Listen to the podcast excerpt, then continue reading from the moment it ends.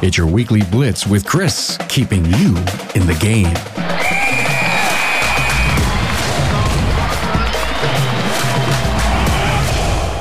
Hey, good morning, everyone. Chris Cotton with the Weekly Blitz. Today, I want to take the one that we did earlier on getting hiring right just a little bit further and talk about equipping and the five step process for equipping others. Um, before we do that, though, I always like to ask if you have any questions, comments, concerns, and most importantly, any new topic ideas. Um, if anything's popped into your head recently and you're like, hey, I'd like to hear him talk about that, or or maybe we can bring bring this from the background into the foreground. Um, if you have anything like that, please don't hesitate to reach out to me, Chris at autofixsos.com. It's a beautiful day outside. Let's get started.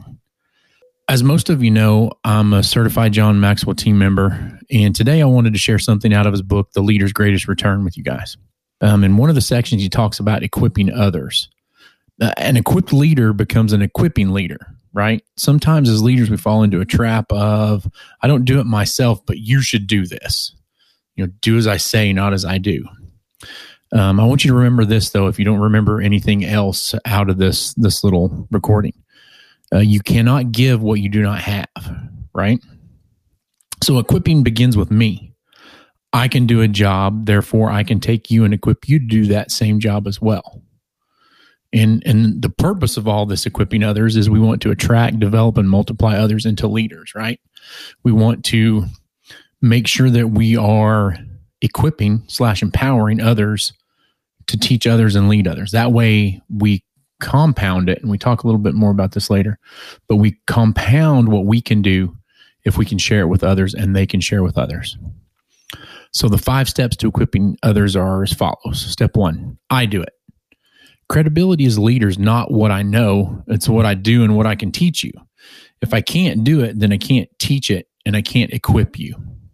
The step should always be follow me, not listen to me, right? Step two, I do it, you do it with me.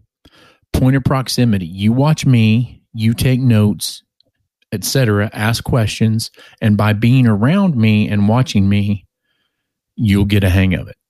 Step 3, you do it and I'm with you. You're practicing now and I watch you and coach you. By coaching, I'm giving constructive suggestions for what you've done well, but I'm also reinforcing a way or ways you can do it better next time. Okay. Never neg- negatively be like, hey, I saw that. You did it really, really well.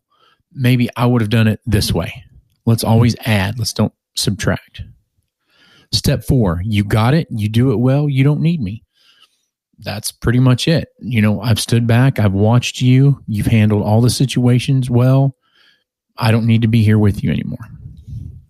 Finally, step five, and and this is the magic step, right? So it's now you do it. The magic step. You do it same as I did it with you.